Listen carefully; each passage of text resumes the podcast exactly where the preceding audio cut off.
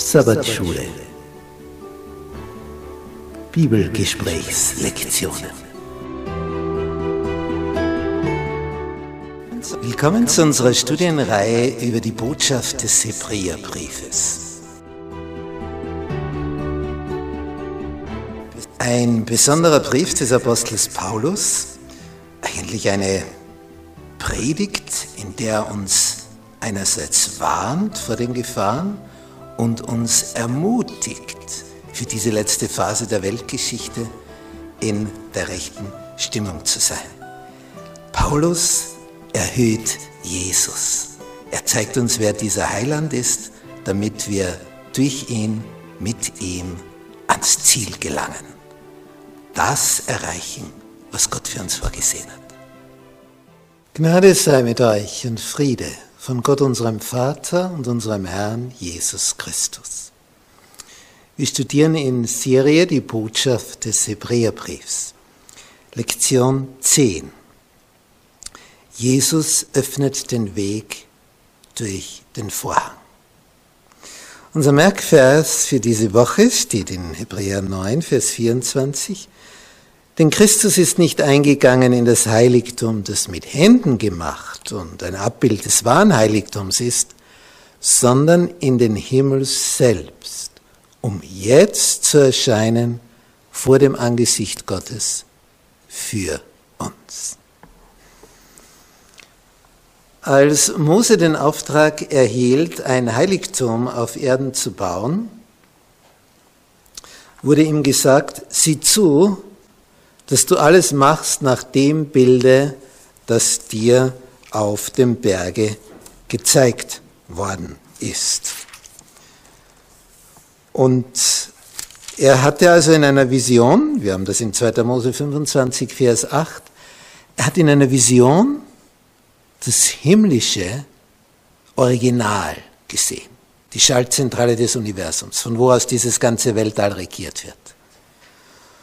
Und sie sollen mir ein Heiligtum machen, damit ich in ihrer Mitte wohne. Genauso wie ich dir das Vorbild der Wohnung und das Vorbild aller ihrer Geräte zeigen werde, so sollt ihr es machen. Vers 8 und 9, 2. Mose 25. Mose hat also das Original gesehen und nachdem baute er auf Erden ein Mini-Modell davon, so wie in Klagenfurt am Wörthersee diese kleine Welt, Mini Mundus, wo die berühmtesten Bauwerke der Welt in Miniatur, in kleinem Maßstab abgebildet sind, die also dann nicht höher sind als wie dieses Pult hier. Und man kann sie betrachten und rundherum gehen und kann eine Weltreise durchführen und sieht die wichtigsten Gebäude dieser Erde. Also eine großartige Idee. Und so war dieses Heiligtum auf Erden eine Art Minimundus vom himmlischen Heiligtum, die kleine Welt von der großen Welt. Und diese irdische Geschichte hat symbolhaft, gleichnishaft als Typos, als Typologie gewirkt, dass Opferung dargestellt wurde als etwas, ohne Blutvergießen geschieht keine Vergebung. Denn des Leibes Leben ist im Blut. Und für Sünde, der Lohn der Sünde ist der Tod. Kommt das Blutvergießen, der Tod, das Sterben. Und so hat diese Tieropferzeit dazu gedient, symbolisch etwas vorzuschatten, darzustellen, damit man dann das wirkliche Opfer Jesu versteht, was das für einen Sinn hat und wozu das geschehen ist. Und der Hebräerbrief, der versucht jetzt diese zwei Dinge in Harmonie zu bringen, darzustellen. Siehst du, deswegen war das so, weil in der Erfüllung durch Jesus das dann so geschehen ist. Also ein enorm wertvoller, wichtiger, einzigartiger Brief des Neuen Testaments. Kein anderer Brief geht so sehr auf den Heiligtumsdienst ein und vergleicht ihn mit dem, was Jesus für uns getan hat. Also wir würden sehr viel verlieren, wenn wir diesen Brief im Neuen Testament nicht hätten. Wir würden vieles, was Erlösung betrifft, nicht so tief verstehen. Vor allem könnten wir viele dieser Opferdienste im Alten Testament nicht wirklich einordnen und würden uns fragen, wozu, weshalb, wieso. Aber durch den Hebräerbrief sind wir, ach so, deswegen. Das ist also der Punkt auch, warum wir das miteinander studieren. Und unser Thema in dieser Woche, dass Jesus so der Vorläufer ist, der jetzt als einer, der uns retten will, da hineingegangen ist, um für uns zu dienen. Er öffnet also den Weg durch diesen Vorhang ins Allerheiligste hinein. Darum sagte Jesus auch, ich bin der Weg, weil durch sein Opfer das Ganze möglich wurde.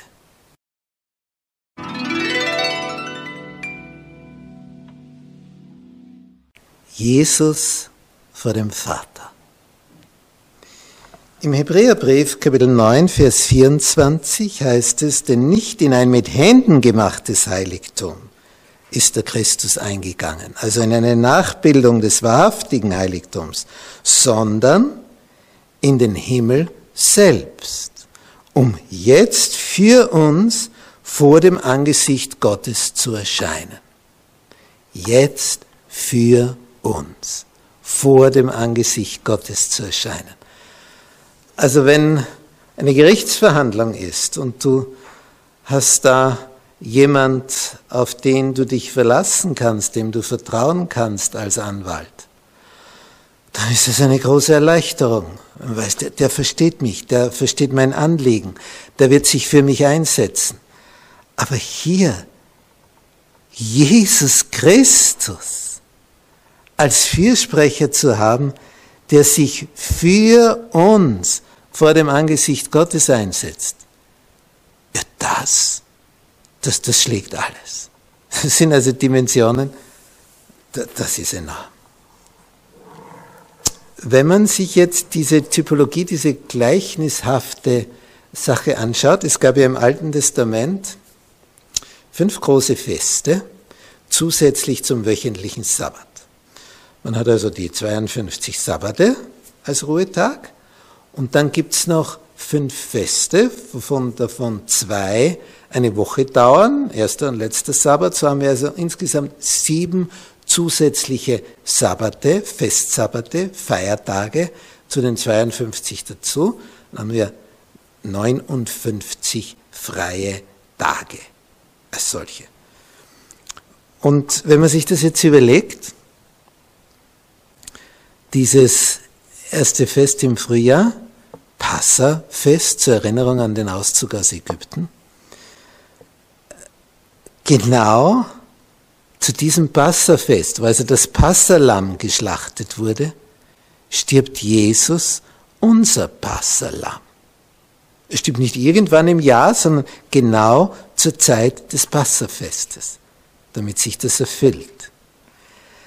Dann, 50 Tage später, war diese dieses Fest, wo die Erstlingsfrucht hin und her geschwenkt wurde, diese Webegarbe, und dann konnte die Ernte beginnen vom Getreide. Und wenn man sich das überlegt, die Erstlingsfrucht, 50 Tage nach der Auferstehung, 40 Tage hat sich Jesus gezeigt und dann vergingen noch 10 Tage, nach dem 40. ist er gegen den Himmel gefahren und dann waren noch zehn Tage und dann kam Pfingsten.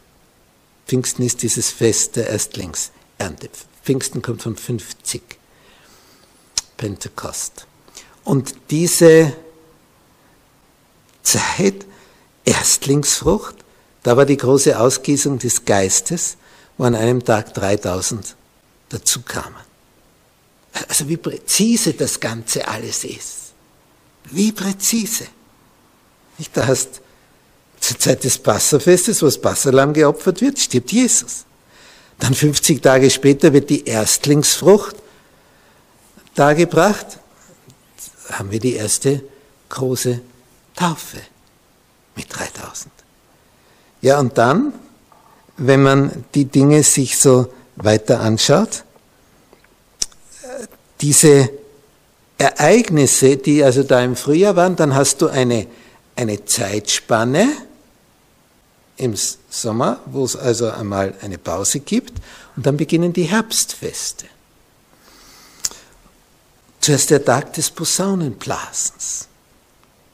Also die Widderhörner, die Schofarhörner waren das, die tun so, uh, so ganz tief. Nicht so hell wie unsere Messingposaunen, aber so ist es übersetzt, als weil das unsere Blasinstrumente sind. Und die hatten einfach die Hörner der Widder. Also schmale Ende bläst hinein und hinten ist der Schalltrichter für den Ton, dass er hinauskam. Und in, diesem, in diesen Mustern zeigt sich also alles, wie sich das schön erfüllt in der Botschaft der drei Engel aus Offenbarung, Kapitel 14.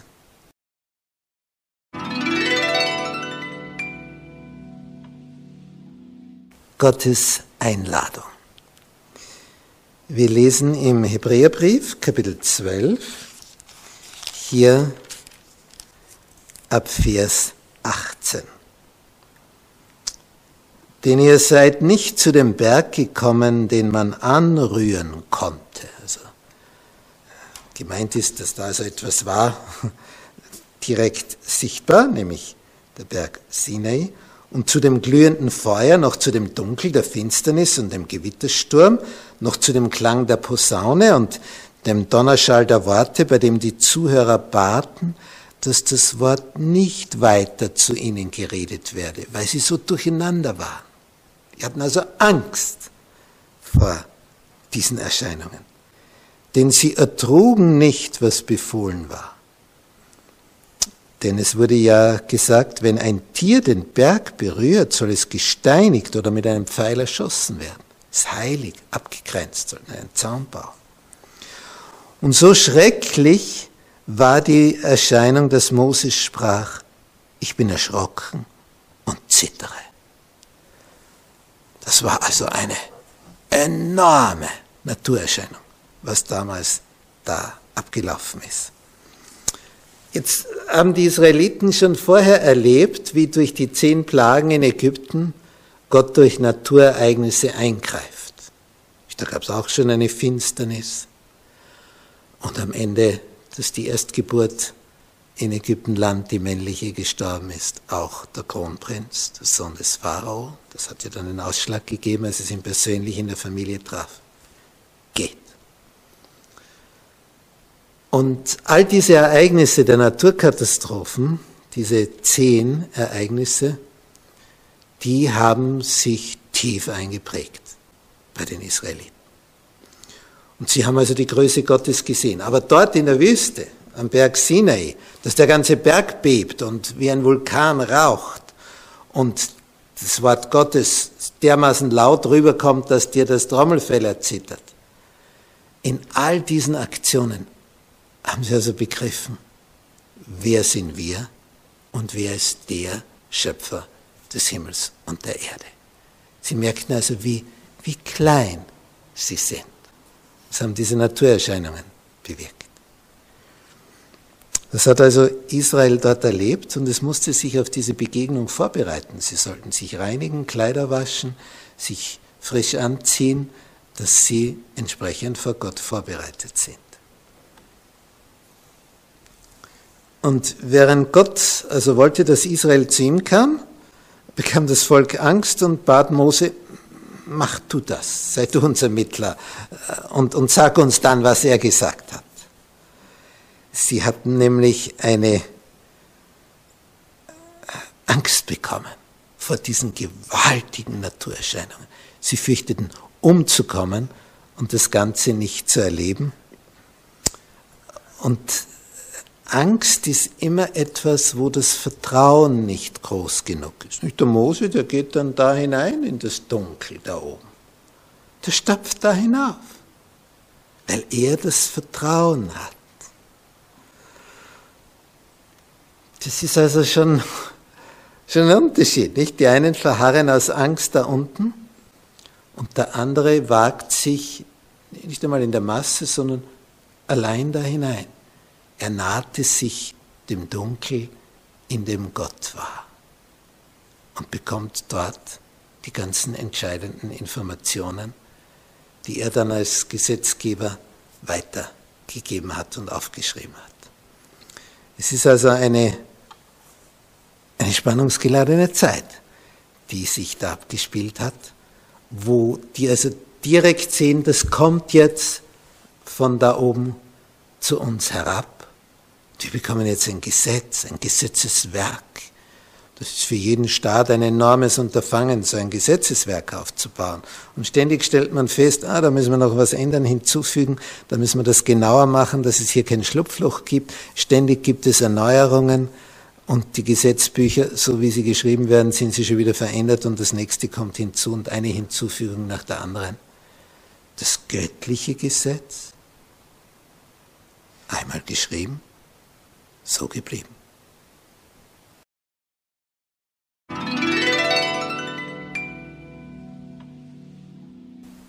Der Vorhang ist notwendig.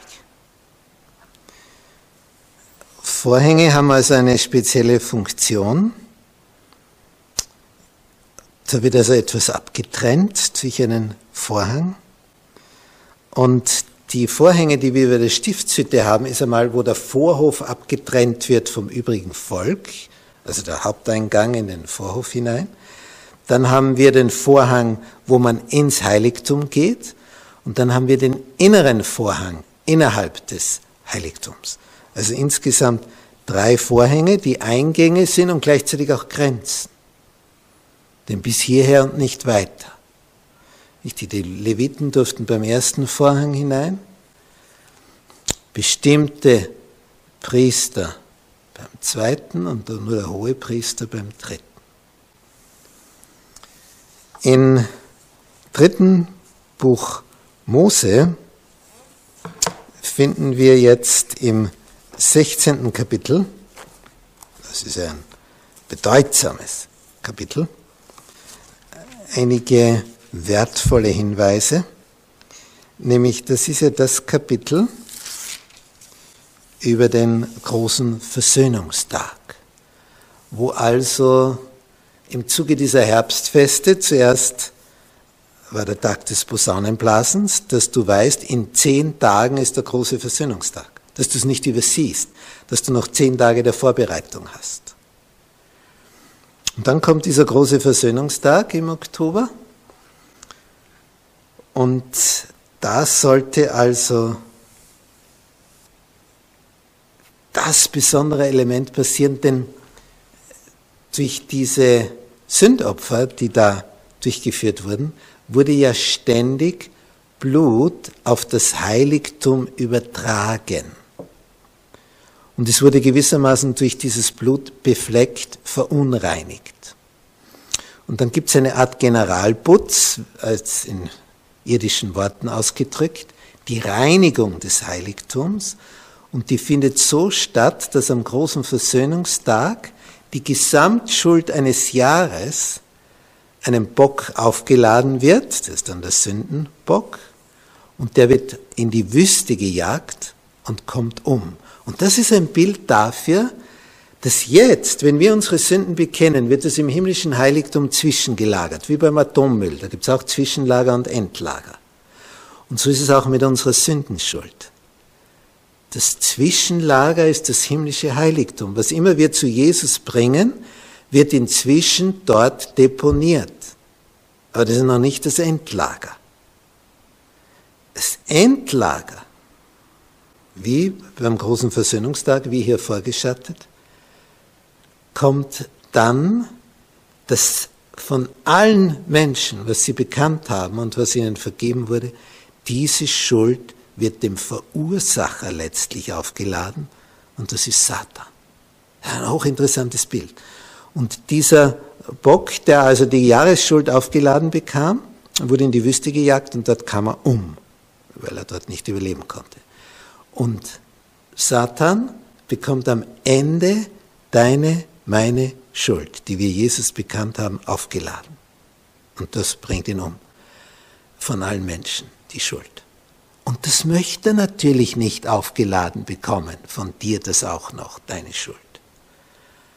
Und darum versucht er einen Keil zwischen dir und Gott hineinzutreiben, damit es nicht funktioniert mit der Schuldvergebung, dass du selber in deiner Schuld umkommst und nicht er deine Schuld tragen muss. Darum ist er so erpicht darauf, dass es nicht zu dieser harmonischen Verbindung zwischen dir und Jesus kommt. Das will er nicht. Und er ist neidisch auf dich, dass du etwas bekommst, was er verloren hat. Er möchte nicht für deine Sünden bestraft werden, sondern möchte, dass du deine Sünden selber die Folge der Strafen erleidest. Er möchte nicht, dass du ewig lebst und das Universum erlebst mit Jesus. Und darum will er dir die Verbindung abschneiden unter allen Umständen. Das ist sein Ziel.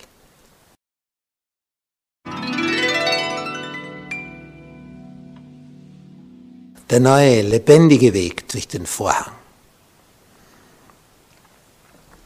Im Hebräerbrief Kapitel 10 ab Vers 19 finden wir folgende Verse.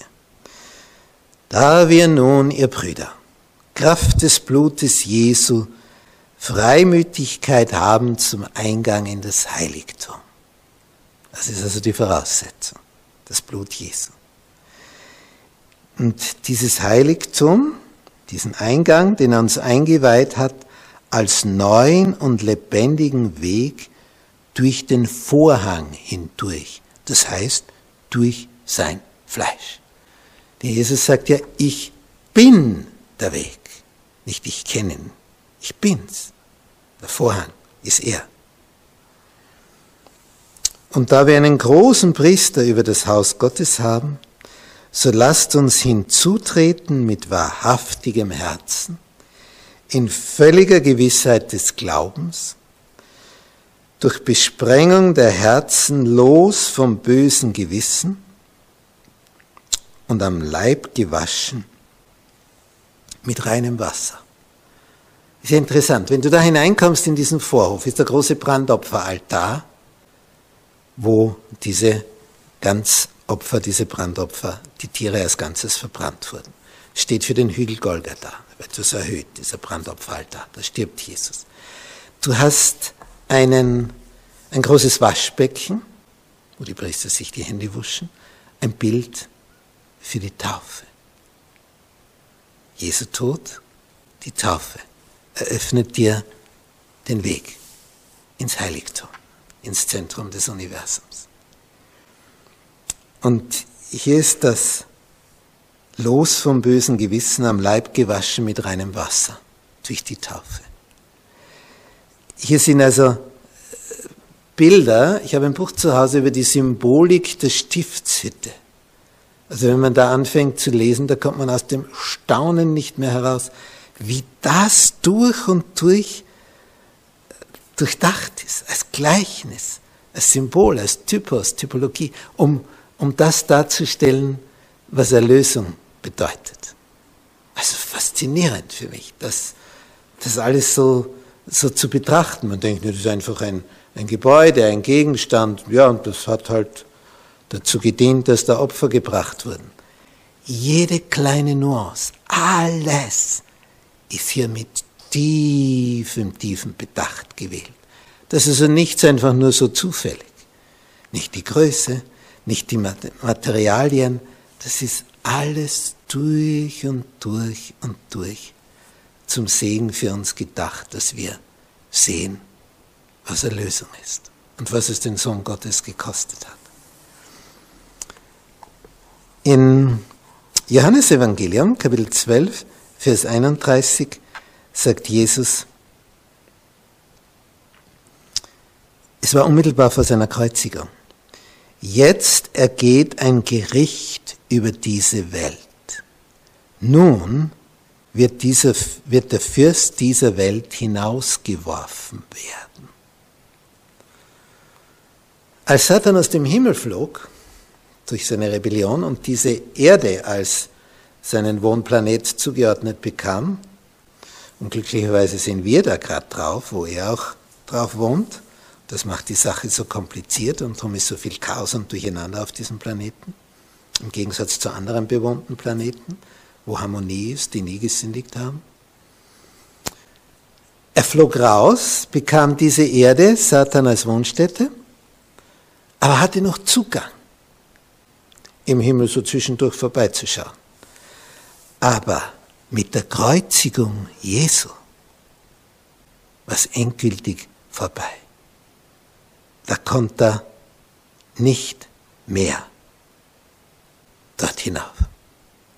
Dann blieb die Erde seine alleinige Domäne wie Jesus gesagt hat, nun wird der Fürst dieser Welt hinausgeworfen werden, endgültig aus dem Himmel.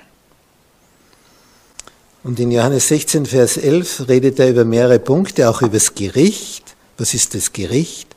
Der Fürst dieser Welt ist gerichtet. Denn der Teufel hat sich ja hier diesen Planeten unrechtmäßigerweise unter den Nagel gerissen.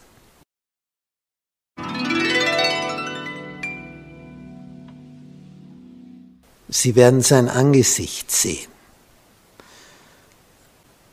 Also es ist immer ein Zeichen der Zuneigung, wenn man sein Angesicht offenbart. Und es gibt ein Zeichen der Abneigung, wenn es heißt, du wirst dein, mein Angesicht nicht mehr sehen.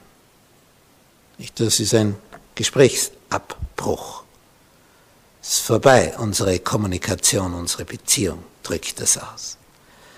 Wenn es also heißt, dass wir Gottes Angesicht sehen, das ist Erlösungsgewissheit, das ist Sicherheit, da, da tut sich was. Wir lesen im Hebräerbrief Kapitel 12 ab Vers 22.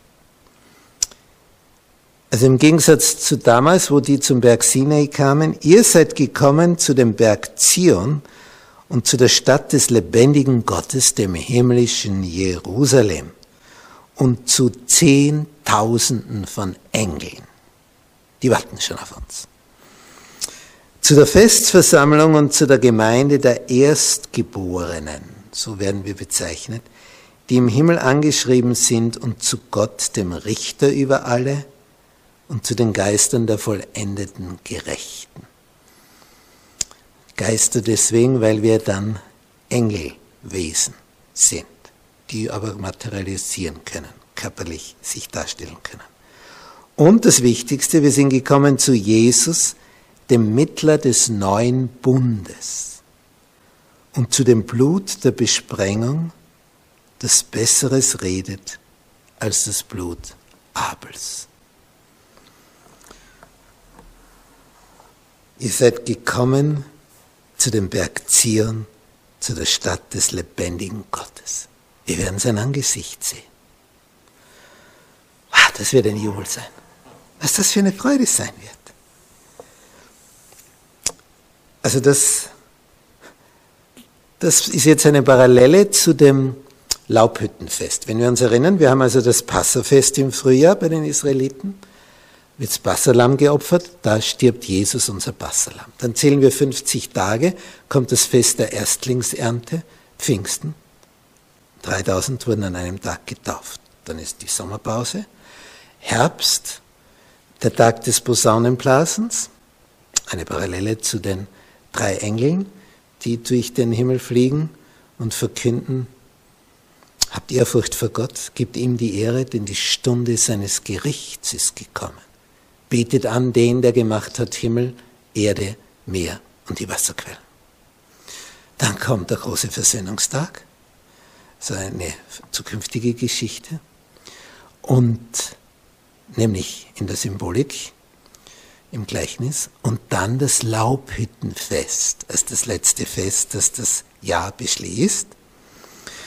Und dieses Laubhüttenfest ist also eines, da das ist ein Dankfest und wo sie zur Erinnerung an die Wüstenwanderung sich aus Palmzweigen so provisorische Zelte gebaut haben. Das war auch ein Wochenfest wie das Passafest. Also das erste und das letzte Fest sind Wochenfeste und dadurch je zwei Sabbate.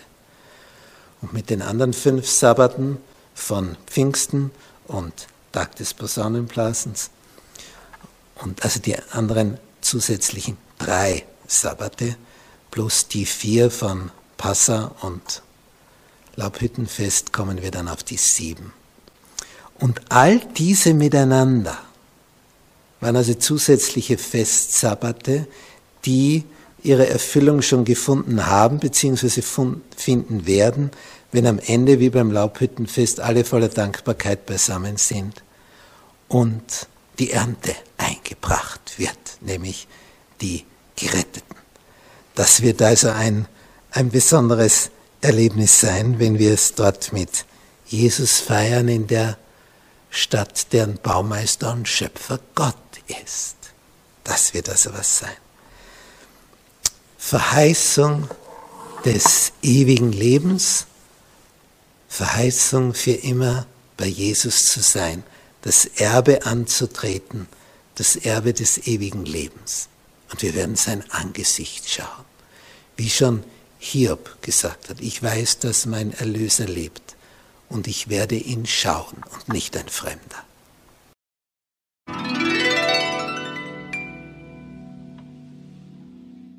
zusammenfassen. Ich gebe den Blick frei.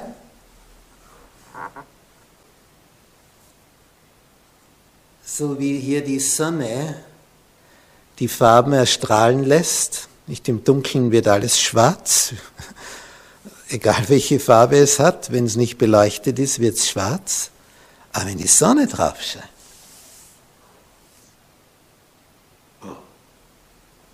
was für eine Farbenpracht.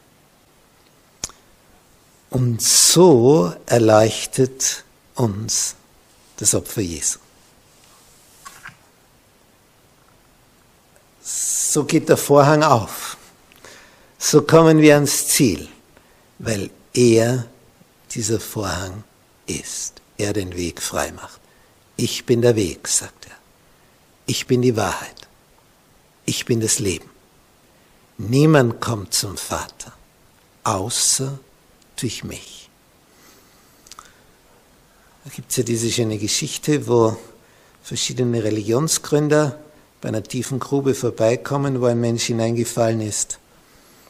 Und ob das jetzt ein Mohammed ist oder ein Buddha oder ein Konfuzius, wie immer sie alle heißen, oder einer der hinduistischen Götter, sie geben Tipps dem, der da unten in der Grube ist der allein nicht mehr raus kann, ist zu tief gefallen. Und sie sagen, schau, mach das und jenes und diese Wurzel und da halt dich fest. Und du kommst ein bisschen höher und rutscht wieder hinunter. Dann kommt Jesus. Der sagt, ich bin der Weg, ich bin die Wahrheit, ich bin das Leben.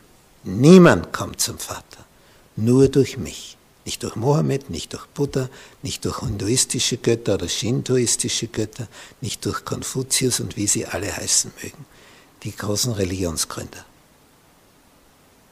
Niemand, sagt Jesus, kommt zum Vater im Himmel, außer durch mich. Das ist ein Absolutheitsanspruch. Das ist also exklusiv, nur durch ihn, sonst nichts. Und das bewirkt allerhand, denn aufgrund dessen ist es also so, dass dieser Exklusivanspruch alles ausscheidet und bei der Geschichte, wo die da vorbeikommen und den Menschen da unten in der Grube Tipps geben, Jesus ist der Einzige, der selber hinunterspringt in die Grube, dich auf seine Schultern hebt, dass du hinaus kannst. Er geht hinein in die Tiefe für dich. Und darum geht da für uns ein Licht auf. Er lässt uns ein Licht aufgehen. Durch ihn wird der Vorhang beiseite gezogen und wir sehen in die unsichtbare Welt. Wir werden erleuchtet. Wir beginnen Dinge zu verstehen, diesen großen Kampf zwischen Licht und Finsternis. Wir beginnen all das Leid auf diesem Planeten zu verstehen. Wenn man sich ja fragt, na, wenn das ein allmächtiger, liebender Gott ist, wieso geht es dann da so zu? Nur kurz die Antwort drauf, weil Gott hier dem Teufel eine Spielwiese überlassen hat auf diesem Planeten. Er lässt ihm nicht alles gewähren, aber so manches, damit sichtbar wird, was Satan für ein Wesen hat.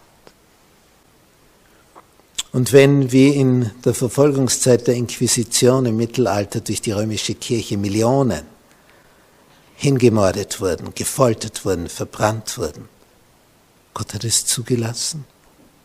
Denn wenn einer stirbt für Jesus, im Vertrauen auf ihn, er wird ihn ja wieder auferwecken. Für den, der stirbt, ist der Tod die Erlösung, wenn er vorher mit Jesus ernst gemacht hat. Auf das kommt es also drauf an.